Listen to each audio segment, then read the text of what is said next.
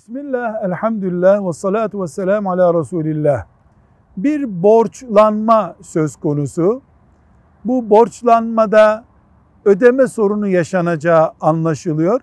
Yeniden bir yapılandırmaya gidelim deniyor. Ama yapılandırmada mesela 1000 lira olan borç 1100 liraya çıkarılıyor.